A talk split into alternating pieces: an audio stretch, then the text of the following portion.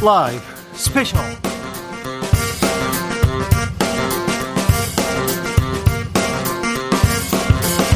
(2020년 10월 10일) 토요일입니다. 안녕하십니까, 주진우입니다. 토요일 주진우 라이브는 특별한 시간 준비했습니다. 청취율 조사 기간이어서 그런 것도 아니고요, 주진우 라이브 불러달라고 그런 것도 아니고, 정말 중요한 기사인데 언론이 안 다뤄줘요. 맨날 추미애 장관 아들, 그리고 파리 얘기까지도 많이 하는데, 아니 근데 이건 중요한데 묻고 묻혀가지고 안 보입니다. 그래서 묻힌 뉴스 파헤쳐 봅니다. 그리고 주진우 라이브에서 가장 중요한, 가장 재미있었던 부분만 다시 모아서 듣는 시간, 그렇게 준비했습니다. 토요일의 남자 KBS 김기아 기자, 어서 오세요. 안녕하십니까, 김기아입니다. 네. 오늘 방송만 들어도 토요일이지 않습니까? 지난주에 주진우 라이브를 다 들은 것과 마찬가지로 알겠다니까. 재밌고 알찬 내용만 쏙쏙 뽑아서 왔습니다. 좋았습니다. 네. 네. 김기아 기자 지난주 안 와가지고 좀 외로웠습니다. 혼자 하니까 좀 부끄럽더라고. 뭐 좀 수줍어하시더라고요. 네. 빈자리 컸어요. 제가 있으니까 또 재미있게 해보시면 될 것 같습니다. 네. 지금 이 방송 영상으로 만나보실 수 있습니다. 그렇습니다. 지금 유튜브에서 주진우 라이브 검색을 하시면 영상으로도 보실 수가 있습니다. 그런데요, 주진우 라이브 다시 듣는 분들이 많아요. 유튜브에서도 그렇고, 이런 데서도 많이 듣는데, 나는 이 포털 사이트에서 좀 많이 알려주고 싶어요. 그 포털 사이트에 검색을 하시면요, 네. 이제 영상뿐이 아니라 요 내용을 또 이렇게 녹취를 풀어가지고 뉴스식으로 또 써놓은 것도 있기 때문에, 그러니 또 글로도 보는 게 더 편한 경우도 많이 있거든요. 네. 그렇게 한번 검색을 해보셔도 좋을 것 같습니다. 일단 그거 한번 들어보세요. 일단 그거 한번 읽어봐. 그러면 다른 방송하고 차원이 다르다는 걸 여러분께 알려드립니다. 그리고 말이죠, 선물도 준비했죠? 그렇습니다. 저희가 일주일 동안 방송됐던 주진우 라이브에서 이런 부분은 재밌었다, 이런 부분은 별로였다, 이런 청취 후기를 저희에게 보내주시면 후기를 보내준 분들 중에서 3분 추첨을 해서 2만원짜리 피자 상품권을 보내드리도록 하겠습니다. 설마 이런 부분은 잘못됐다, 이런 부분은 재미없다, 이렇게 하실 수 있겠느냐마는 수도 있겠지만, 근데 네, 그런 분들 우리는 환영합니다. 그렇습니다. 우린 열려 있습니다. 예. 자, 청취 후기 어디로 보내면 되죠? 카카오톡 열시면 그 옆에 그 플러스 친구란 게 있어요. 거기다가 네, 주진우 라이브 검색을 하시면은 주진우 라이브라는 이게 있거든요. 거기를 검색하셔가지고 그거를 친구 추가 하신 다음에 거기에다가 후기를 카톡으로 보내주시면 되겠습니다. 주진우 라이브 스페셜입니다. 왜 스페셜인가? 김기아 기자가 알려드립니다. 자, 가봅시다. 네. 일단 오늘부터 이 주진우 스페셜, 일주일마다 하는 이 주진우 스페셜이 코너가 추가가 됐습니다. 예. 많은 분들이 재밌게 봐주셔가지고 더 재밌고 많은 유익한 내용을 알려드리려고 저희가 살짝 개편을 했는데요. 저희가 유튜브에서 승부를 좀 보려고 봐야겠다. 네, 안 되겠다. 네. 되겠다. 되겠다. 이건 되겠다 싶어가지고 되겠다. 추가를 한 것이죠. 네, 그럼. 그래가지고 저희가 추가한, 제가 원래 월요일에 썼던 묻힌 뉴스 브리핑을 토요일 스페셜에 가져왔습니다. 근데 브리핑은 좀 너무 하는 것 같다. 그냥 브리핑 하면 좀 리듬이 좀 안 맞아요. 그래도 브리브리 왕눈이지 브리핑은 아니잖아요. 브리브리한 눈으로 묻힌 뉴스를 찾아다니겠다. 그런 의미입니다. 저는 눈을 떠도 크게 떠도 이만큼이거든요. 항상 그래가지고 제가 열심히 쳐다보고 있어요. 근데 자, 이렇게 물어보는 그런 사람들이 있고, 좀 저를 좀 쳐다봐 주세요. 그런데 듣고 있거든요. 부리부리한 눈으로 쳐다보고 있는데, 네, 김재동보다 눈 큽니다. 오해가 있었다면 사과를 드려야겠네요. 자, 김기아 기자의 묻힌 뉴스 브리핑 첫 번째 뉴스. 자, 역사적인 첫 번째 뉴스 가볼까요? 네, 첫 번째 뉴스는요, 그 한국 현대사에 지금까지 해결되지 않고 있는 비극 중에 하나죠. 제주 4.3 사건이 일반 재판 생존 수용인에 대한 재심 청구를 법원이 받아들였다는 뉴스인데, 풀어서 얘기를 하자면은 제주 4.3 사건에서 빨갱이로 몰려서 빨갱이로 몰던 일반인 분들이 일반 재판에서 유죄로 판결을 받았었는데, 네, 이 아직까지 생존해 계신 분에 대한 이건 아닌 것 같다, 다시 재판해달라, 이런 재심 청구를 했다는 겁니다. 제주도에는요, 4월에 가면 그렇게 한나란시에 제사를 지낸답니다. 네. 그리고 말도 못했어요. 그 민간인이었어요. 일반인이었는데 빨갱이로 몰려가지고 죽었습니다. 그런데 그 말을 하지도 못했어요. 그동안은 연자제 때문에 어려워서 지슬이라는 영화가 있는데요. 그 맞아요. 영화를 보면 4.3의 아픔이 그대로 묻어납니다. 역사를 바로 정리하지 않으면 미래가 보이지 않는데 4.3 사건 언제까지 그냥 묻어두고 그냥 외면하고 갈 수 없습니다. 그런데 이번에 역사적으로 재심으로 그 생존자들 그리고 피해자들한테 그 다시 그 명예회복의 기회가 열리기를 기도해 봅니다. 근데 이런 뉴스가 왜 묻히냐 하면요. 네. 이제 이른바 피로감이라고 하죠. 이게 언제까지 4.3 얘기할 거냐. 언제까지 5.18 얘기할 거냐. 언제까지 과거의 발목을 잡힐 거냐. 이런 얘기를 하는 분들이 실제로 계세요. 가해자 쪽에서 그런 얘기 많이 해요. 그렇습니다. 그리고 가해자분들에게 이제 뭔가 이제 심정적으로 동의하는 분들이 그런 말씀을 많이 하시는데 이러면서 왜 아직까지 하냐면 제대로 청산되지 않고 이렇게 제대로 해결되지 않았기 때문에 계속 보도를 해야 되고 이게 계속 언급이 되는 거거든요. 한 번도 제대로 이걸 다뤄본 적이 없어요. 법적으로는. 그래서 이런 언제까지 뭐 이걸 얘기할 거냐라는 거에 대해서 어떤 심적 피로감 같은 게 있는 분도 뭐 충분히 계실 텐데 네. 그만큼 아직까지 피해자들이 제대로 평가받지 못하고 있다. 피해자분들이 살아계실 날이 며칠 안 남았습니다. 그렇습니다. 어떤 분이 어떤 재판을 하고 있는지 조금만 자세히 좀 알려주시겠습니까? 네, 이번에 이제 첫 번째 케이스가 되신 분인데요. 올해로 92살이세요. 네. 그러니까 이분 같은 경우에는 정말 이거를 뭐랄까 앞으로 규명을 또 하려면 또 얼마나 시간이 남아있을지 모르는 상황이거든요. 네, 그렇죠. 김두황 할아버지세요. 네. 이분이 20살이었을 때 네. 1948년 11월 16일에 서귀포시 성산읍 난산리에 있는 집으로 갑자기 경찰 2명이 쳐들어옵니다. 그때부터 갑자기 고문을 해요, 경찰들이. 그러면서 남로당에 가입했다는 사실을 털어놔라 라면서 강목으로 무차별적으로 구타 폭행을 합니다. 그리고 경찰이 총을 겨누어서 똑바로 말하면 죽여버리겠다 이런 식으로 협박도 했다고 합니다. 그래서 구금을 되신 거예요, 바로. 예. 경찰에 바로. 구금이 됐습니다. 구금이 돼서 다행히 목숨을 건졌어요. 네. 산으로 도망가다가 걸렸으면요, 다 총살당했습니다. 그런 분들이 되게 많다고 하죠. 네. 그런데 1948년 11월 30일에 재판이 열렸어요. 근데 재판에서 변호사도 없었습니다. 네. 변호사도 없었고 진술도 못했습니다. 그런데 판사가 선고만 해요. 뭐라고요? 뭐라고 선고하냐? 내란죄로 넌 유죄, 징역 1년 이렇게 선고를 해버립니다. 그냥. 아이고. 한 방에. 그래서 여기 무슨 내용이 담겨있냐면은 판결문에 뭐라고 써있냐면 1948년 9월 25일 오후 8시 45분에 김 할아버지가 주민 6명과 무허가 집회를 열고 폭도들에게 식량 제공을 결의했다. 뭐 이런 내용이 있어요. 그래서 이게 내란죄라는 거예요. 6명하고 내란을 음모했다고요? 네, 그리고 제주도에서. 식량을 주면서 6명과 식량을 주기로 했다고 해서 뭘 만들었다고요? 그러니까. 이게 좀 너무하네요. 내란을 도모했다는 건데. 네. 근데 김 할아버지는 나는 한 적이 없다. 네. 그리고 관련 증거도 없다. 그냥 판사가 선고만 한 거다라는 거예요. 네. 너무 억울하신 거잖아요. 근데 이런 사람들 이런 얘기도 해요. 아니 뭐 20년 전에 일어난 그 1년 갔다 온 거 그거 가지고 뭐 그러냐. 아니 그렇게 말할 수 그런 없죠. 댓글 많아요 보면은. 그래요. 네, 너무 끔찍한 이야기죠. 우리 옆에서 일어나고 있습니다. 우리 가족이라고 생각해 보세요. 내 이웃이라고 생각해 보세요. 나라고 생각해 보세요. 어떻게 그렇게 얘기할 수 있는? 김 할아버지 말씀은.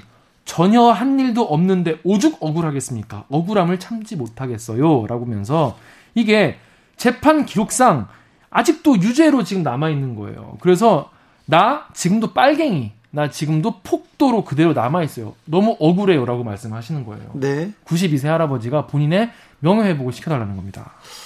근데 이분은 일반 재판을 받았어요? 군사 재판을 받았어요? 요분은 이제 일반 재판 수용인입니다. 네. 요게 살짝 다른, 이거 사실 처음 들어보시는 분도 많이 계실 거예요. 네. 공식적으로 지금까지 일반 재판 수용인이 1,310명이고요. 군사 재판 받고 수감 생활 하신 분들은 2,530명이에요. 2배 정도 많네요. 네. 군사 재판에 끌려간 분들은요, 판결문 자체가 없습니다. 아하. 그래서 김 할아버지는 판결문이 남아 있어서 재심을 할 수 있군요. 그렇습니다. 그래가지고 이제 일반인들은 그래도 판결문이라는 거 있어요. 그래, 네. 근데 이게 문제가 뭐냐면 군사재판 수용인 같은 경우에는 2018년에 공소 기각 판결을 내렸습니다. 아, 이게 똑같은데 네. 제주 4.3 사건에 대해서 같은 거에 대해서 그러니까 자료가 없다고 판결문 자체가 없기 때문에 공소 자체가 기각이다. 아니 그래도 판결문이 없는 거는 국가가 잘못한 거죠. 그렇죠. 그걸 이제 인정을 한 거죠. 국방부에서 잘못한 건데 그렇다고 공소 기각을 해요? 그래서 공소 제기 절차가 무효라서 이거가 다 무효가 돼가지고 공소 기각 판결이 됐어요. 그러니까 잘 된 거죠, 오히려. 아, 그래서 그냥 네. 무죄를 주긴 네, 했다 이거죠. 거예요, 해결된 거예요. 네? 그런데 오히려 판결문이 있으면 오히려 더 문제예요. 그러니까 그 전에는 이제 판결문이 남아 있으면은 다시 재심을 열어야 됩니다. 네. 왜냐면 군사 재판은 판결문이 없기 때문에 재심할 필요가 없어요. 왜냐, 뭘로 재심할 거야? 아무것도 없으니까. 하지만 판결문이 있는 재판은 그거에 대해서 다시 재심을 청구를 해야 되기 때문에 더 어려웠던 거예요. 아, 그 전까지는 판결문이나 자료가 없잖아요. 그러면 그렇죠. 이 공소 제기를, 그러니까 재판을 재심해 주세요. 이걸 안 받아줬어요, 국가에서. 않았습니다. 근데 아, 네. 2018년에 네. 받아줘서 그래도 네. 피해자들 손을 들어줬군요. 그런데 그렇습니다. 아, 또 판결문이 남아 있어서 재심 신청을 하는 것까지는 좋은데 또 이걸 따져야 되기 때문에 그때 재판부가 뭘 잘못했는지를 또 증명해야 되니까 그렇죠. 어려워지는군요. 그렇죠. 그래서 어렵습니다. 그래서 그러면 그 당시에 양쪽 다 증거가 없는 거예요. 선고를 네. 내린 그 재판부도 사실 뭐 증거가 없고 그 뭐 판사들 다 죽었고요. 그리고 할아버지들 같은 경우에는 내가 이걸 안 했다는 건 어떻게 증거를 내밀겠습니까? 네. 그것도 수십 년 전 거를. 어려운 이야기인데, 그래서 김할아버지가 지난해 10월 22일에 내 명예를 회복시켜달라고 법원에 재심을 청구합니다. 그랬는데요. 그래서 제주지방법원이 재심 개시하겠다라고 1년 뒤에 밝혔습니다. 이게 몇 년 걸린 건가요? 그러니까. 지금? 아이고, 48년에서 지금. 그동안 2020년까지. 이분은 말을 못하고 평생을 예. 말씀을 못하고 살아오신 거, 빨갱이라는 낙인 때문에. 예. 말씀을 못하고 계셨는데. 자, 재판부에서 지금 재판이 어떻게 돼가고 있어요? 자, 어떻게 하냐면, 고문을 통해서 유죄 선고받았다는 김할아버지의 진술을 법원이 인정을 한 거예요. 일단 인정했습니다. 네. 그래서, 왜냐면 그 당시에도 법이 정한 최대 구금일이 40일인데, 네. 영장이 발부됐다고 해도 40일 넘으면 풀어줘야 되는데, 할아버지 구금일이 40일을 초과했기 때문에, 불법 구금은 확인된다. 이런 거예요. 네. 그렇기 때문에, 그리고 김할아버지가 농사를 지었고, 지금 나이가 92살인데, 이거를 지금 김할아버지가 거짓말로 이거를, 허위 진술을 할 이유가 전혀 없다라면서, 네. 재심을 개시하겠다라고 했습니다. 그래서. 역사적으로 의미가 있습니다.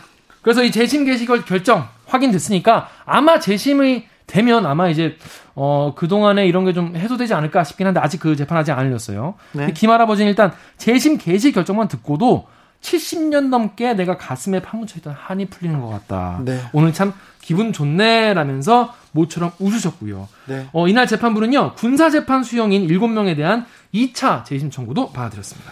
4.3의 넋이 제주를 아직도 떠나지 못하고 있다고 합니다. 그래서 국가에서 이런 한은 풀어줘야죠. 잘못됐잖아요. 국가가 잘못한 거잖아요.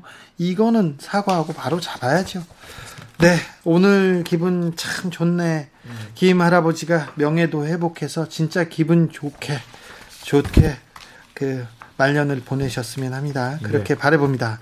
참 의미 있는 뉴스였습니다. 다음 묻힌 뉴스로 가볼까요? 네, 이거 되게 큰 뉴스인데 이게 보도가 잘 없더라고요. 은행 채용비리 사건. 은행 채용비리가 큰 뉴스예요. 진짜로. 왜 그럴까요? 왜 그럴까? 은행이 엄청난 광고주거든요. 그래서 두려워해요. 자, 은행 채용비리에 대한 기사는 없고요. 은행장이 새로 뽑힌다. 제 신임 받았다. 이런 기사는 꽹가리 치고 지금 만세 부르고 있어요. 왜 기자들이 그걸 행복해하고 좋아하는지 나는 모르겠어요. 그런데 아무튼 채용비리 얘기 안 나옵니다. 그렇습니다. 이게 채용비리 사건 제대로 전달 못 받으신 분도 많이 계실 거예요. 어떤 일이 있었냐면은 A씨와 B씨의 사례를 통해서 말씀드리겠습니다. 예. A씨가 금융감독원에 탄원서를 냈어요. 뭐냐면은 올해 3월에 이광구 전 우리은행장의 채용 비리 혐의를 인정한 대법원이 징역 8개월 실형을 선고한 직후입니다. 예. 이게 실형이 이제 인정이 된 거죠. 네. 근데 이 사람은 A씨는 2017년에 우리은행 공채에서 예비 합격자 통보를 받았는데 최종 불합격했어요. 그러니까 거의 붙었는데 한두 명 차이로 떨어진 거 아니에요? 그렇죠. 근데 이제 이게 내가 그 실력이 부족해서 떨어지면 사람들이 인정을 하고 그냥 취준생들도 떨어졌구나. 이러고 네. 넘어갈 수도 있어요. 그리고 다음 이제 빨리빨리 준비를 해야 되니까. 그런데 이 과정이 공정하지 않고 이게 지금 채용 비리 때문에 본인이 떨어졌다는 그런 이야기, 그럴 수도 있다는 것 때문에 굉장히 지금 문제라고 합니다. 그래서 이분이 이것 때문에 지금 KBS에서도 인터뷰를 좀 해달라 네. 얘기를 했는데 결국 못했어요. 왜냐하면 취준생들은 내가 이거 인터뷰했다가 나 또 취업 안 되면 어떡하나 이런 공포가 있는 거예요. 아, 뭐 공포를 알겠지만 그래도 좀 용기를 내서 이게 어떻게 잘못했다 이걸 좀 바로잡는 계기를 만드는 것도 의미가 있을 텐데 좀 안타깝습니다. 저는 그냥 취준생들 입장을 이해가 됩니다. 이게 인생에서 정말 다시 오지 않을 기회일 수도 있고 그래서 정말 취업 때문에 얼마나 하루하루 고통스러운데 이런 불공정 때문에 내가 떨어졌다고 하면 너무나 화가 날 텐데 그러면 금융감독원에 탄원서를 낸 거예요. 이걸 확인해달라. 내가 이게 뭐 채용 비위 때문에 떨어졌는지 어떻게 된 건지. 왜냐하면 자기가 정말 최종에서 떨어졌으니까. 그런데 그랬더니요. 금융감독원은 뭐 별 답이 없다고 합니다. A씨한테 우리은행 측은요. 당시 채용 서류가 파기돼서 상황을 알 수 없다. 당신이 피해자인지도 확인해줄 수 없다라고만 대답을 했다고 합니다.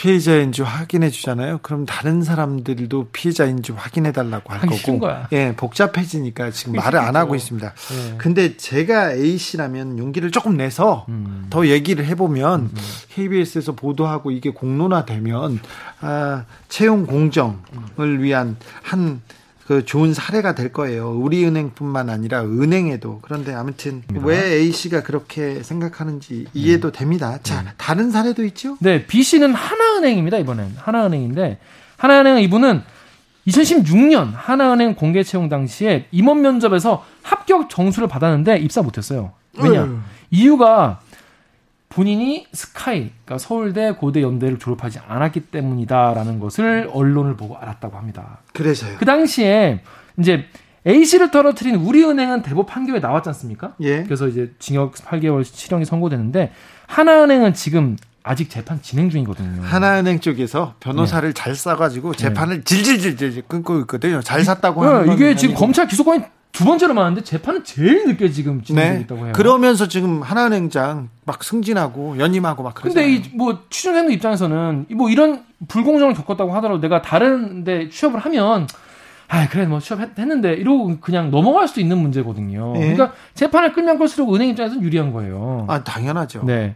근데 이제 B 씨가 이제 법정에 보내온 첫 서면에서 B 씨가 학교 차별 때문에 우리가 B 씨를 떨어뜨린 게 아니라 대학별 균형 때문에 불합격했다 이렇게 얘기했어요. 네. 이게 뭐가 차이가 있는지 정확히 모르겠습니다만 네. 이런 식으로 얘기를 했다고 합니다. 그래서 이런 지난달에 이제 5대 시중 은행이 다 지금 신입 공채를 시작을 했는데 취업 준비생들이 이런 기사를 보면요, 정말 아 내가 진짜 노력을 할 필요가 있나, 한다고 해서 저렇게 떨어지면 어떡하나 이런 굉장히 공포와 불안감 또 분노를 많이 느끼고 있습니다. 아 그러니까요. 사회의 첫 출발인데요. 출발선부터 이렇게 불공정하고 불투명하고 불법적이라면 어디 이 사회를 믿고 이렇게 꿈을 꿀 수나 있겠어요. 미안해요. 이런 얘기가 나오고 이런 뉴스들을 전하는 저희들의 마음도 미안합니다. 특별히 은행은 신뢰를 그렇죠. 먹고 사는 동네 아닙니까? 맞아요. 다른 데보다 더 중요하다고 얘기하지 않습니까? 왜 돈을 맡겨요?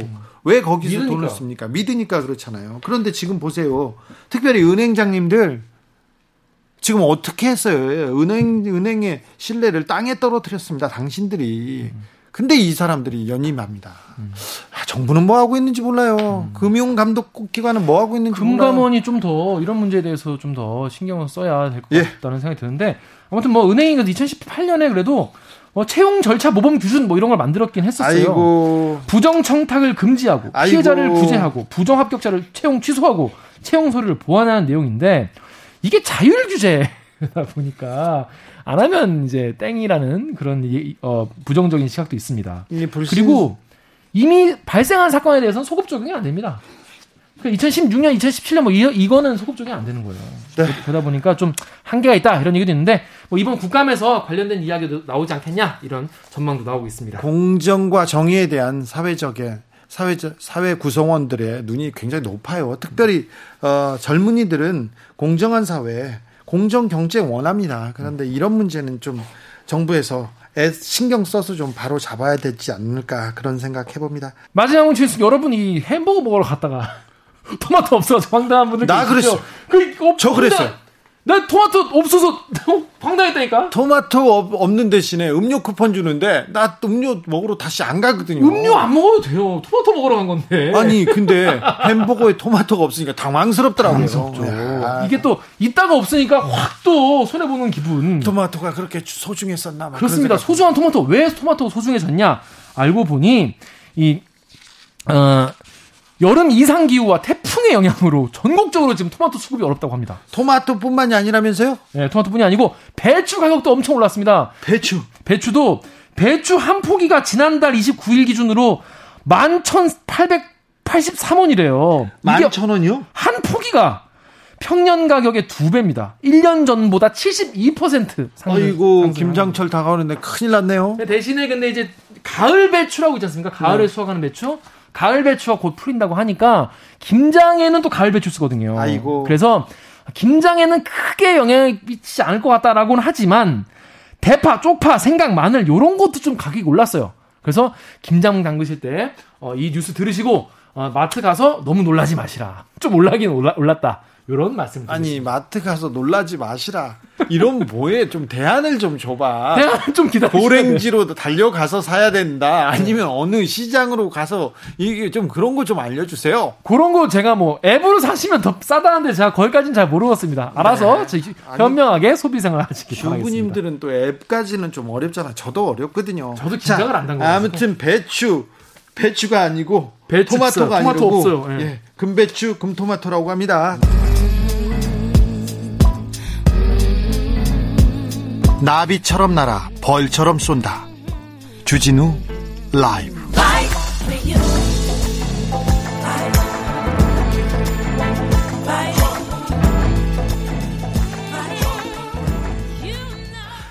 주진우 라이브 스페셜 하이라이트 장면 다시 듣기로 넘어가 보겠습니다. 김기아 기자, 어떤 장면이 주진우 라이브에서 명장면으로 꼽혔을까요? 지난주 주진우 라이브에서는 두 개 정도가 되게 토요일에도 한번 다시 들어올 만한 그런 내용이었습니다. 먼저 이 검찰이 전두환 씨한테 징역 1년 6개월을 구형했습니다. 네. 그래서 뭘로 이렇게 했냐면 5.18 민주화운동 당시에 이 헬기 사격이 있었다. 헬리콥터 사격이 있었다라고 주장한 고 조비오 신부님 다들 아시죠?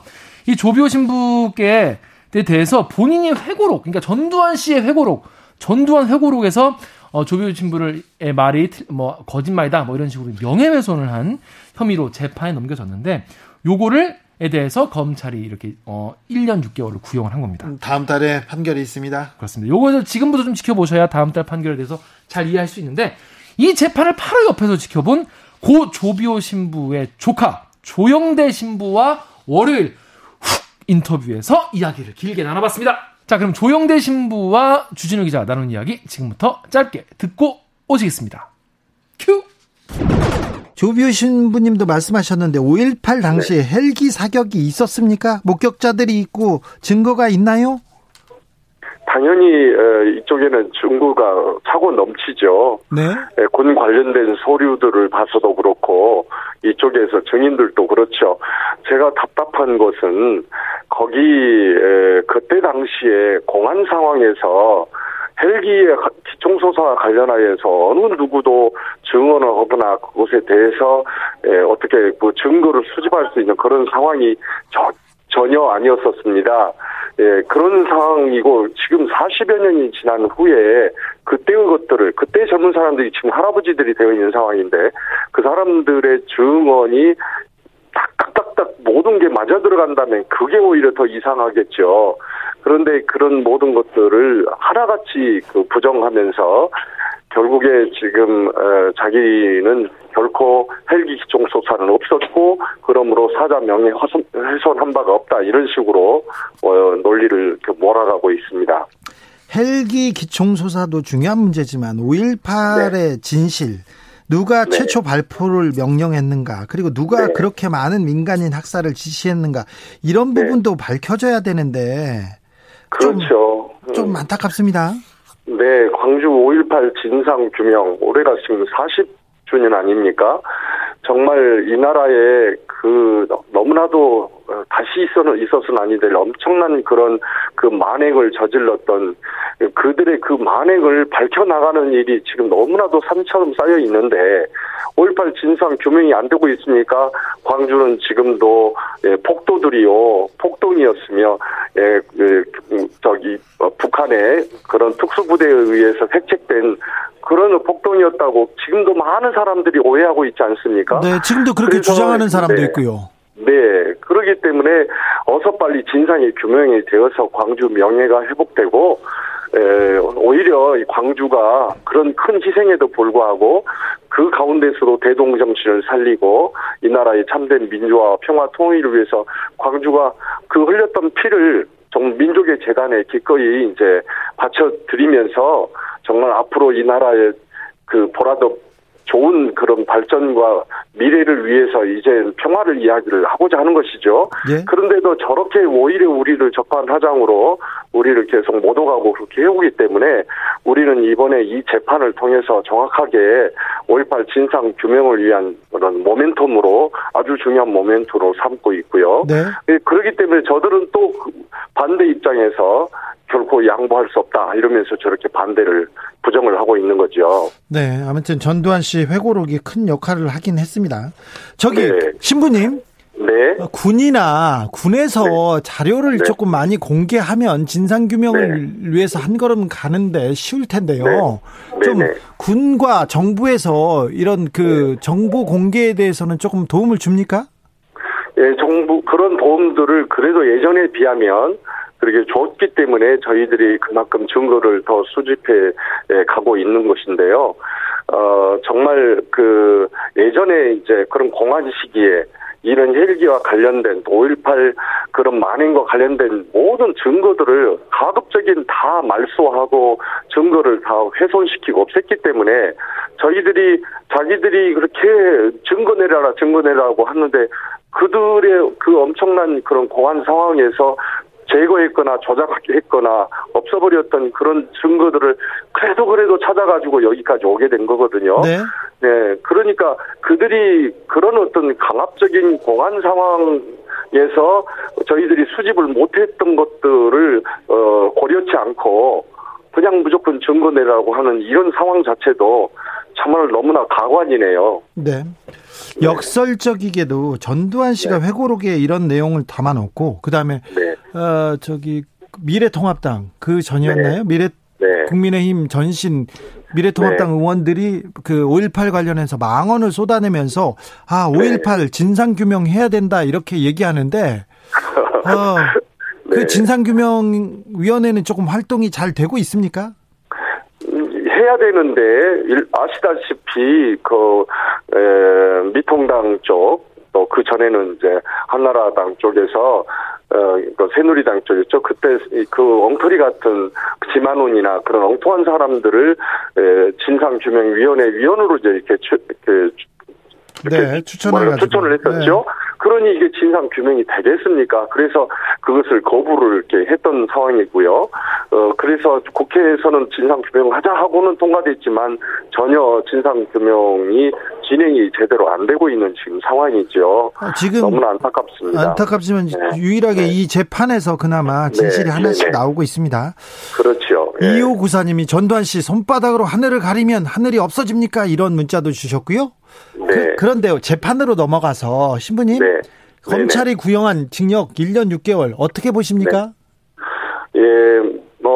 사실 그 구형이 얼마나 크냐 하는 부분에 대해서는 사실 그렇게 그 중요도가 저는 개인적으로는 낮다고 봅니다. 사실 구형으로 놓고 보면 조비오 신부님이 얼마나 위대한 그런 큰 사죄였거든요. 예? 그런 사죄에게 가한 명예훼손이라고 놓고 보면 그만큼 더 구형이 10년, 20년 더 많은 구형이 가해져도 속이 편치 않을 겁니다. 네.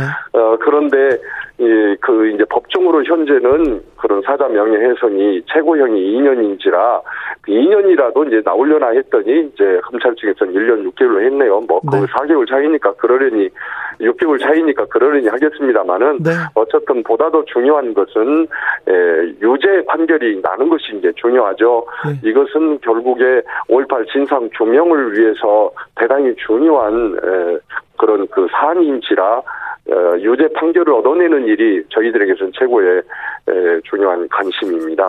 보통 형사재판에는 피고인이 직접 출석을 해야 되는데 전두환 씨는 재판에 그 출석하는 것도 좀 가끔 갑니다. 이번에도 오늘도 안 왔고요.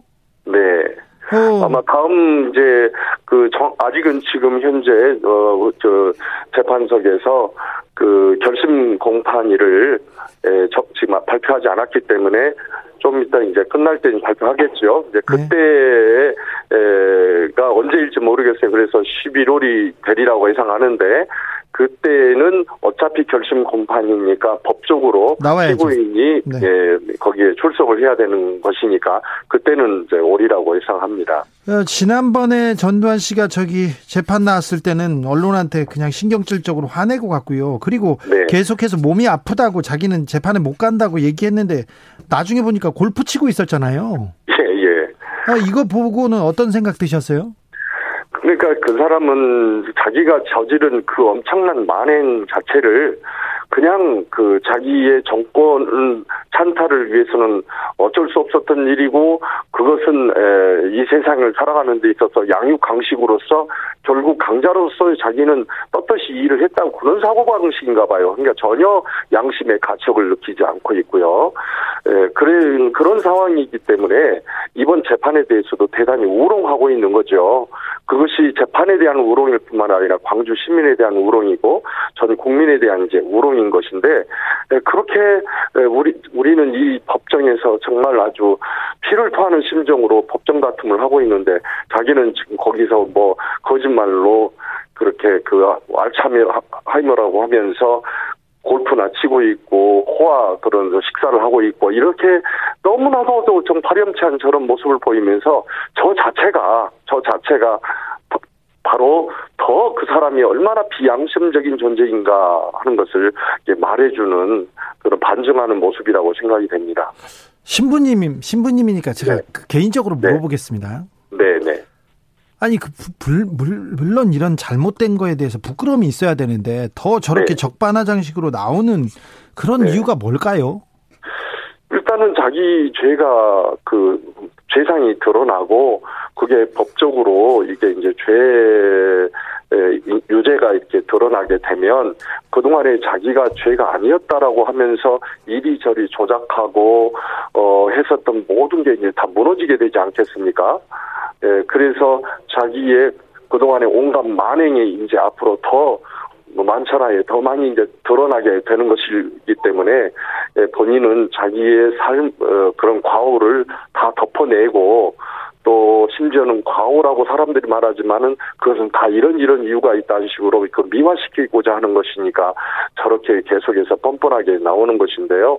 양심에 완전히 양심이 무뎌져 있는 사람이죠. 정말 저는 개인적으로는 사제로서 저 사람 안에 악한 영이 너무나 가득하고 정말 어둠이 가득한 사람이구나. 저 사람 안에는 빛이 없구나. 그걸 정말 느낍니다. 전두환한테는 빛이 없구나. 전두환 씨. 광주 시민들이 얼마나 많이 죽었다는 거 그 하나만으로도 자기 저렇게 행동하면 안 되는 거죠. 헬기 기총서가 있었다 없었다를 떠나서라도 그 헬기에서 총 쏜 것뿐만 아니라 M16으로 광주 시민들을 무고한 시민들을 죽인 것은 그럼 그거는 죄가 아니어서 저렇게 뻔뻔하고 떳떳합니까? 그럼요. 대검으로 막 가르고. 3716님은 죽어도 뉘우칠 사람이 아닙니다. 그자에게 바랄 것은 없습니다. 국민의 힘으로 법대로 처벌하면 됩니다. 이렇게 얘기했는데요. 3185님은 또 이런 질문도 하셨어요. 김대중 노무현 정부 때 왜 증거 수집 못하고 진상규명을 못했나요? 정부 들어서도 지금 시간이 있었는데 왜 진상규명이 안 될까요? 이렇게 궁금해하는 분들도 있습니다. 제 마음도 같은 마음입니다. 정말 너무 답답합니다. 그때 김대중 대통령께서 뭐 하셨는지 너무 답답합니다. 정말. 올해 5.18 40주년이기도 합니다. 아직 5.18의 가장 숙지의 최초 발포 명령자도 찾지 못하고 있습니다. 그리고 어느 것 하나 밝혀진 게 없어요. 그런데 국민들은 40년 됐고 이제 가슴에 묻자 이러는 분도 있어요. 그런데 5.18 진상규명이 필요한 이유, 진짜 잊어버리면 안 되는 이유는 뭐라고 해야 됩니까, 신부님? 예, 우리 역사는 그렇습니다. 아프고 상처가 가득한 역사마저도 새롭게 이제 다시는 그런 일을 반복되지 않고 그런 그 불의가 다시는 일어나지 않게 하기 위해서도 아픈 역사는 들춰내고 또 그 진상을 규명해내야 될 것이고요. 당연히 좋은 역사는 더욱더 드러내서 많은 이들에게 귀감으로 또 삼아야 되겠죠. 5.18은 정말 이 민족의 너무나도 커다란 아픔이고 상처이고, 이것은 정말 진상이 규명돼서 이 나라, 이 민족의 참된 평화를 위해서 정말 풀고 가야 할 매듭이거든요. 네, 그런데 지금 이렇게 도대체가 아무것도 제대로 규명되지 못하고서 이렇게 분노와 아픔만 계속 쌓여가고 있습니다. 그래서 이 나라의 참된 민주화와 더 나아가서는 평화 통일을 향하여서도 그렇고, 또 우리 후손들도 다시는 이런 만행의 역사가 다시는 반복되지 않도록 하기 위해, 후손을 위해서도 이 광주 5.18 문제는 반드시 짚고 가야 하고, 진상 규명을 위한 노력은 결코 멈춰서는 아니 된다고 봅니다. 주진우 라이브. 고 조비오 신부 조카 조영대 신부와 함께한 월요일 훅 인터뷰 하이라이트 부분 다시 듣고 오셨습니다. 김기아 기자, 네. 주진우 라이브는 풀버전이 제맛이죠? 그렇습니다. 특히 조영대 신부의 말씀을 처음부터까지 쭉 들어보면은 이 재판에 대한 흐름을 한번 잡을 수 있으니까요. 꼭 풀버전을 들어보시길 추천을 드립니다. 전두환 씨에 대한 조 신부님의 말씀, 일갈, 철학이 담겨 있습니다. 분노. 분노가 담길 건데.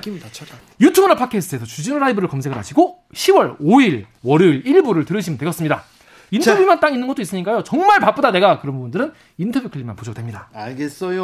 네. 주진우 라이브 스페셜, 김기아 기자와 함께하고 있습니다. 이 방송 영상으로도 만나보실 수 있습니다. 네, 그렇습니다. 유튜브나 팟캐스트에서 주진우 라이브 검색을 하시면은 지금도 팟캐스트가 아니죠. 자, 지금도 유튜브에서 주진우 라이브 검색을 하시면은 영상으로도 보실 수가 있습니다. 김기아 기자, 다음으로는 어떤 장면 골라오셨습니까? 저는 사실 지난주 중에서 요 내용이 제일 재밌고 뭔가 배우는 게 엄청 많았어요. 예. 2018년에 이탈리아에서 사라졌던 조성길 전 이탈리아 북한 대사 대리가 국내에 정착했다, 이런 보도가 나와서 난리가 났었죠, 한번. 네. 근데 이 조성길 전 이 대사 대리의 망명, 이거 마치 영화 같은 그런 이야기인데, 이게 남북 관계에 어떤 영향을 미칠지, 어떻게 해서 이런 일이 일어나는지, 홍현익 세종연구소 수석 연구위원과 수요일 훅 인터뷰에서 이야기를 나눠봤습니다. 딸이 북한에 있다고 합니다. 딸은 망명하지 않겠다고 해서 가족과 헤어졌습니다. 저도 그 부분 때문에 좀 걱정을 많이 했었거든요. 그런데 홍현희 의원 말씀 들어보면 또 그렇게 걱정할 일은 또 아닌 것 같기도 하고. 걱정하지 말고 좀 황장엽 씨처럼 거물도 아니니까 조용히 좀 넘어가는 게, 그 가족들, 조 대사 대리 부부를 위해서도, 그 가족들의 안전을 위해서도 좀 낫지 않을까, 이런 좀 바람이 있으시더라고요. 네, 근데 이번에 들어오신 지가 지금 꽤 됐는데, 저는 사실 기자니까 그 부분이 제일 궁금했는데, 어떻게 이게 알려졌냐, 네. 이 얘기를 하시잖아요. 네. 그러면서 어떤 분이 제보를 하고, 그 제보가 언론사에 알려져서 이게 이제 바뀔 수밖에 없었다. 근데 이런 것까지 이제 언론에서 보도를 해야 되나, 이런 생각도 들고, 이런 건 또 대승적 관점에서 국가 안 보니까 또 보도하지 말아야 되나. 기자로 저한테 이 제보가 들어왔다면 어땠을까, 좀 그런 고민이 들었어요. 저도 대선 직전에 꼭 이런 제보가 옵니다. 그러니까 오는데 누구한테는 한쪽 편에는 굉장히 유리해요. 그러니까. 근데 제가 확인할 수 있는 게 많지 않아. 자, 국정원에서 어떤 북한 인사하고 접촉을 했고, 어디에서 만나서 데리고 있다, 안가에서 데리고 있다, 이런 얘기인데, 제가 안가를 가볼 수도 없고 뭐도 할 수도 없어. 확인할 수가. 근데 그 소식통은 굉장히 믿을만한 사람이에요. 그러니까 그런 경우. 근데 그 경우 이걸 어떻게 보도할까, 이게 처음부터 생각하는데, 그리고는 그 가족들 그리고 그러니까요. 본인의 그 안전은 걱정이 괜찮을까, 이런 걱정을 좀 해보고요. 맞습니다. 취재를 하는데 이거 굉장히 어렵습니다. 네. 특별히 이 취재할 때 좀 사실에 기반해서, 그리고 무엇보다도 남북 관계나 피해자가 되지 않을 그런 주변 상황까지 좀 고려해서 좀 취재하고 보도했으면 합니다. 우리 특별히 남북 문제에 대해 북한 문제에 대해서는 한마디만 듣고 탈북자의 한마디만 듣고 막 아무렇게나 쓰면 진짜 그러면 안 돼요. 그렇잖아요. 안 돼요. 예, 예. 네. 그러면 안 돼요. 얼마 전에 저기 김정은 위원장이 시진핑 중국 국가주석한테 욕했다, 이게 어떤 신문에서 가장 많이 본 기사였어요. 근데 그 소스가 뭐였냐면은 어떤 탈북자예요. 그분은 군인도 아니었고 군인도 아니었고 군부 앞에서 얘기했다고 했거든. 군인도 아니었고 그냥 청년이에요. 근데 그분 얘기가 어디까지 신뢰할 수 있을지 따져보고 물어봐야 되는데 그거 없이 그냥 얘기하지 않습니까? 현송월 총살성을 얼마나 그런 보도 많았어요. 뭐 확인 안 된다고 그냥 막 쓰는 게 아닐까 좀 그런 걱정이 드는데 네. 아무튼 요 기사 때문에 이제 남북 관계가 또 뭐 힘들지 않겠냐 뭐 이런 걱정도 많이 하셨는데 그런 거에 대해서 전반적으로 설명을 이 연구위원 이 홍 의원님이 굉장히 설명을 잘해 주셔가지고 요걸 들으시면은. 그 공무원 피살 사건 있지 않습니까? 네. 그거랑 요 이번에 이 망명 사건 두 개를 동시에 한 방에 한 번에 정리를 좀 할 수 있어요. 저도 이거 듣고 굉장히 도움이 많이 됐어요. 홍현익 선생님이 이렇게 정리해 주신 대로 들으면요. 가장 많은 정보와 가장 많은 그 내용들을 가지고 심플하게 잘 요약해 줍니다. 여기까지 말씀을 드렸으니까 더 자세한 내용이 궁금하신 분들이 많이 생겼을 겁니다. 수요일 훅 인터뷰 하이라이트 부분 지금부터 함께 듣고 오시겠습니다. 조성길 대사는 어떤 인물입니까? 북한에서 어느 정도 위치에 있는 인물이었어요? 네, 정확히 말씀드리면 대사는 아니고 대리대사인데 네? 2015년에 이태리 대사관 3등 서기관으로 가서 2년 만에 1등 서기관이 됐는데 2017년 9월 달에 북한에 핵실험이 있었잖아요. 예. 그러니까 이태리에서 너네 자꾸 핵실험하고 그러는데 불량국가다. 대사 집으로 가라. 그래서 추방해버렸어요. 예. 그래서 졸지에 이제 1등 서기관이다가 대사 대리가 된 겁니다. 아, 예. 정확히는 대사가 아니고요. 네. 그런데 대사 대리인데 1년 정도 대사직을 하다가 대리 대사직을 하다가 사라져 버렸어요. 이제 귀국할 때가 되니까 이제 내일 모레 이제 귀국해야 되는데 아마 귀국하면 안 되는 사유가 있었던 모양이죠. 네. 그래서 부인하고 아들하고 결국은 이제 그 망명을 택해서 이 나라 저 나라를 알아보다 스위스 같은 나라로 갈까 그러다가 결국은 이제 한국에 작년 7월에 들어오게 된 겁니다. 아이고 딸도 데려오지 참. 근데 딸은 어떻게 못 데려온 거고요? 그리고 북한에 남아있는 가족들의 신변은 괜찮을까요?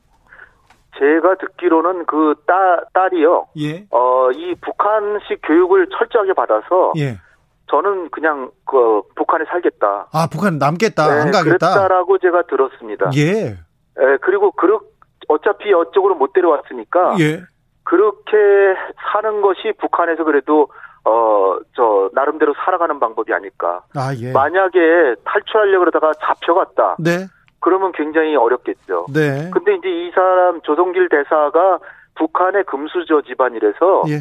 자기 아버지는 본부 대사를 했고 예. 외교부 본부 대사를 했고 네. 그다음에 장인은 태국 대사를 했습니다. 아, 그러니까 예. 완전히 굉장히 좋은 집안이고 그리고 경제적 여유도 있고, 그러니까 제가 볼 때는 경제적인 이유로 뭐 이렇게 망명한 것 같지는 않고요. 예. 아무래도 외교관 집안이다 보니까 서방 세계나 자유 세계를 알아가지고 북한에 가기가 싫었다든지 아니면 또 다른 가능성은 북한이 너무나 지금 곤궁해서 외교관들에게 굉장히 불법적인 방법으로 돈을 수거해가지고 이를테면 뭐 술을 갖다 판다든지 마약을 거래한다든지 뭐 이래가지고 상납하라 그러는데 그걸 다 충당하지 못해서 망명한 것이 아닌가 이렇게 생각해요. 네, 알겠습니다. 네. 황장엽 이후에 최고위급 망명, 남북 관계에 큰 파장을 일으킬 대형 사건, 언론은 계속해서 지금 떠들고 있는데요. 이 문제가 남북 관계에 어떤 영향을 미칠까요? 제가 볼 땐 그렇게 황장엽 씨 때처럼 엄청난 사건은 아니고요. 아 그래요? 이게 재작년에 바로 이렇게 터졌으면은 상당한 여파가 있었겠죠. 근데 예. 벌써 2년 전에 망명한 분이기 때문에 북한에서도 잘 알겠죠 이 상황을 거의. 아 그럼요. 예. 그 조직지도부에 그 인원을 파견해가지고 거기 다 조사도 하고 해외 외교관들 다 들어오라 그래서 정신교육도 다 시키고 뭐 이렇게 한 사안이지만 제가 볼 때는 급이 황장엽 씨는 북한 권력 서열 10등 안에 드는 사람이고요. 예. 이분은 권력 서열로 치면 300등, 500등 정도나 될까요? 태영호 그러니까 의원은 어느 정도였어요? 태영호 공사보다도 후배죠. 네. 후배 공사가 그 1등 서기관 다음에 참사관 거쳐서 공사가 되는 거거든요. 예. 그러니까 태영호 의원보다도 상당히 후배고 예. 그런데 이제 당시 대리 대사였으니까 예? 대사급이었다 뭐 이렇게 얘기를 하는데 그렇죠. 그래서 제가 볼 때는 이분이 태영호 대사처럼 태영호 공사처럼 북한을 체제를 막 비판하고 막 그리고 활동을 많이 하질 않잖아요. 네. 그러니까 북한으로서도 자꾸 이거를 그 건드려서 좋을 게 없거든요. 예. 그러니까 제가 볼 때는 이 공무원 피살 문제가 오히려 더 크지 이게 더 크지는 않을 거라고 좀 보고요. 예. 이분이 계속 딸 때문에라도 조신하게 지낼 거기 때문에 일단 큰 문제가 될 것 같지는 않습니다. 알겠습니다. 좀 다행이네요. 오늘 국회 과방위 그 국감이 있었는데요. 박대출 의원이 국감장에서 군 감청 자료 내놔라 이렇게 하면서 공무원 피격 사건 관련해서 군 감청 자료를 내놔라고 이렇게 했는데 이거 어떻게 보세요, 박사님? 제가 볼 때는 우리 군이 조금 그 감청을 이제 수집하고 이제 탐지하고 수집하고 분석하고 종합하고 그러고 나서 미군의 정보까지 합쳐가지고 보고하고 또 국방부 장관 또 NSC에서 또 보고 그다음에 대통령이 보고하는데 어떻게 보면 감청 자료 같은 거를 처음에 좀 너무 많이 흘린 것 같아요. 예. 그러니까 그 뒷수습이 어렵죠. 예. 그래서 이게 또 국회의원들은 정치인들이기 때문에 자기 당리당략에 맞도록 그걸 또 자꾸 활용하는데 네. 지금에 와서 또 그 감청 자료 내놓으라 그러면 국회의원분들이 정말 죄송한 말씀이지만 그 정보를 감청 정보는 함구해야 되는 거거든요. 예. 근데 그걸 너무 많이 지금 말씀을 하셨어요. 그러니까 지금 또다시 더 많은 감청 정보 드리면 이것이 다 가공해가지고 종합해서 정보가 된 상태로 얘기를 해야 되는데 감청 정보를 달라고 하는 거는 이거는 그동안에 그분들이 하신 행동이 너무나 많은 걸 흘려서 우리의 그 국가 안보에도 지금 누가 되기 때문에 네. 아마 그 국방부에서 주지 않을 거라고 좀 봅니다. 지금 너무 많은 그 감청 정보비 자료들 정보들 이렇게 흘려가지고 첩보 수집에 악영향이 있을 거라는 우려 있는데요. 실제 네. 그렇습니까? 아 그렇죠. 그러니까 북한에 우리가 탐지하는 기능이 이를테면은 통신 장비를 탐지하고 하늘에서 내려다보고 근데 내려다보는데 어느 정도의 그 크기를 볼 수 있느냐. 근데 이제 국방부 장관께서도 국회에 가셔서 이게 그 부유물이 1m 이하의 크기고 그리고 상반신만 가리지 하체는 못 가린다 이렇게까지 얘기를 하셨거든요. 그런데 네. 그렇게 너무 그냥 바로 들여다보고 동시행동으로 우리가 바로 옆에서 얘기하는 걸 듣는 것처럼 하는 건 아니라고 제가 알고 있거든요. 그런데 국방부에서는 능력을 과시하기 위해서 마치 옆에서 보고 있는 것처럼 하고 네, 있다 그러니까 거꾸로 또 정부를 비판하는 쪽에서는 아 그렇게 다 알고 있으면서 왜 그 사람 왜 못 구했냐 또 그러거든요. 그렇죠. 네네. 그런데 냉철하게 말씀드리면 이분이 인천 앞바다에서 지금 실종된 게 아니라 예. 인천 앞바다에서 사건이 벌어진 게 아니라 네. 북한의 영해 내거든요. 네. 그러면은 자기의 영해 내에 온 거는 북한의 관할인데 우리가 아무리 그 군사적인 무기가 뛰어나다고 하더라도 이스라엘처럼 엔테베 작전 같은 것도 다 인질 사건이 되고 나서 며칠 지나서 특수작전 계획 다 세워서 가서 하는 건데 제가 볼 때는 우리 국방부가 이분이 NLL을 넘어가는데 그전에 탐지해서 발견해가지고 못 가게 했다든지 아니면은 스피커로 방송을 했다든지 뭐 그 정도지 이분을 왜 구출을 못했냐? 이거는 과거에 어떤 정부도 구하지 못할 상황이고요. 예. 또 하나 말씀드리면 이 사건은 지금 정부가 진보 정부건 보수 정부건 어떤 정부라도 똑같은 사건이 지금 벌어질 수도 있고 북한에서는 코로나19로 인해 가지고 그 국경에 접근하는 모든 사람과 동물을 사살하라고 지금 지시가 다 내려 있는 거거든요. 네. 그러니까 지금 어떤 우리 대한민국 민간인이 또다시 표류를 했건 월북을 했건 북한 영해로 들어가면 또 사살당할 수도 있는 거예요. 네네. 그런데 너무 제가 볼 때는 국방부가 조금 잘못한 것도 있지만 너무 모든 게 우리 대한민국 정부의 잘못이라고 하는 건 전 잘못된 것 같고요. 이거는 북한에서 그런 지시를 내린 북한의 지도부가 잘못한 것이고 그 부분에 있어서는 김정은이 통지문을 보내서 대단히 미안하다라고까지 했거든요. 예. 그러니까 제가 볼 때는 이 건을 계속해서 물고 늘어진다는 게 과연 국익에 맞는가. 오히려 이거를 잘 활용해서 남북관계를 개선해야 향후에 어떤 표류하는 사람이 북한에 넘어가도 사살 안 당할 가능성이 훨씬 커집니다. 알겠습니다. 그러니까 거꾸로 네. 우리가 개선할 점이 무엇인가. 그리고 향후에는 북한이 이런 짓 하지 마라. 거기에 초점을 둬야 되지 않나 저는 그렇게 생각합니다. 요미르 신문이 오늘 보도했습니다. 한국 정부가 11월 대선, 미국 대선 과정에서 김여정 북한 노동당 제1부부장 미국 방문 주선 계획했다고, 이런 보도 나왔는데 신빙성이 있습니까? 우리 외교부에서는 그런 적 없다라고 그러고 있고요. 네. 제가 볼 때는 했다 그러면 국정원에서는 가능성이 있는데, 네. 저는 이걸 했어야 된다라고 보거든요. 예. 왜냐하면은 지금 북미 간에 북한은 나름대로 몇 가지, 김정은 위원장이 몇 가지 약속을 지켰다라고 생각하는데, 미국은 김정은이 보기에 아무것도 행동을 안 했거든요. 그래서 대통령께서 종전선언 해주자고 유엔 연설에서도 했고 했는데, 그렇다면은 지금 돌파구는 어디에 있냐면은 남북 관계도 전혀 진전을 못 보는 게 북미 관계가 안 돼서 그런데, 그거는 미국이 싱가포르에서 트럼프 대통령이 약속한 것 중에 북미 관계 개선과 한반도 평화체제 수립, 이 부분에 대해서 아무런 행동을 안 했기 때문이기 때문에, 네. 이거는 우리 국정원이나 외교부나 나서서 북미 간의 대화를 할 수 있도록 종전선을 해주자고 미국을 설득해야 되고, 또 김여정 부부장을 미국에 가는 거 우리가 주선을 해줄 수 있다라고 보는데, 어쨌든 지금 트럼프 자신이 그 확진자가 돼가지고 폼페이오 장관이 안 왔기 때문에, 이 건은 뭐 지금 10월달의 서프라이즈는 트럼프가 확진자가 된 게 서프라이즈가 돼버렸기 때문에, 네. 제가 볼 때는 미 대선 이후에 트럼프가 되면은 바로 북미 대화가 또 될 가능성이 있고, 또 바이든이 됐을 때는 그 국무장관 지명부터 인준하는데 한참이 걸려서 바로 북미 대화가 되긴 어렵지만, 우리 정부가 징검다리를 낮춰서 좀 더 빨리 대화가 될 수 있도록 적극 노력을 해야 된다, 저는 그렇게 생각합니다. 알겠습니다. 주진우 라이브 세종연구소 홍현익 박사와 함께한 수요일 훅 인터뷰 하이라이트 부분 다시 듣고 오셨습니다. 이 방송 풀버전은 어디? 네, 유튜브나 팟캐스트에서 주진우 라이브 검색을 하신 다음에 10월 7일 수요일 일부를 들으시면 되겠습니다. 정말 바쁘신 분은 인터뷰 클립만 따로 보셔도 됩니다. 근데 인터뷰 정말 들만해요, 제가. 네, 공부로도 굉장히 좋고요. 아, 재밌어요. 그리고 남북관계 그리고 북미 관계를 정리하는데도 이해하는데도 가장 좋은 인터뷰 아니었나, 그렇게 생각해 봅니다. 김기아 기자, 오늘도 주진우 라이브 스페셜 감사했습니다. 네. 김기아 기자가 와가지고 스페셜 했습니다. 자, 선물 소개해주고 가세요. 네. 청취자분들을 위한 선물 다시 소개해드리겠습니다. 카카오톡 플러스 친구에서 주진우 라이브 검색을 하신 다음에 친구 추가를 하신 다음에 거기다가 내가 일주일 동안 주진우 라이브를 들어봤더니 이런 게 재밌더라, 이런 거 놀랐다, 이런 거 재밌었다, 이런 거 별로였다, 이런 청취 후기 보내주시면은 저희가 세 분을 골라서, 세 분을 추첨해서 2만원짜리 피자 상품권을 보내드리겠습니다. 가을엔 피자죠. 가을엔 피자예요. 자, 주진우 라이브 스페셜 마치겠습니다. 저는 다음 주 월요일 5시 5분에 돌아옵니다. 김기아 기자 감사합니다. 감사합니다. 지금까지 주진우였습니다.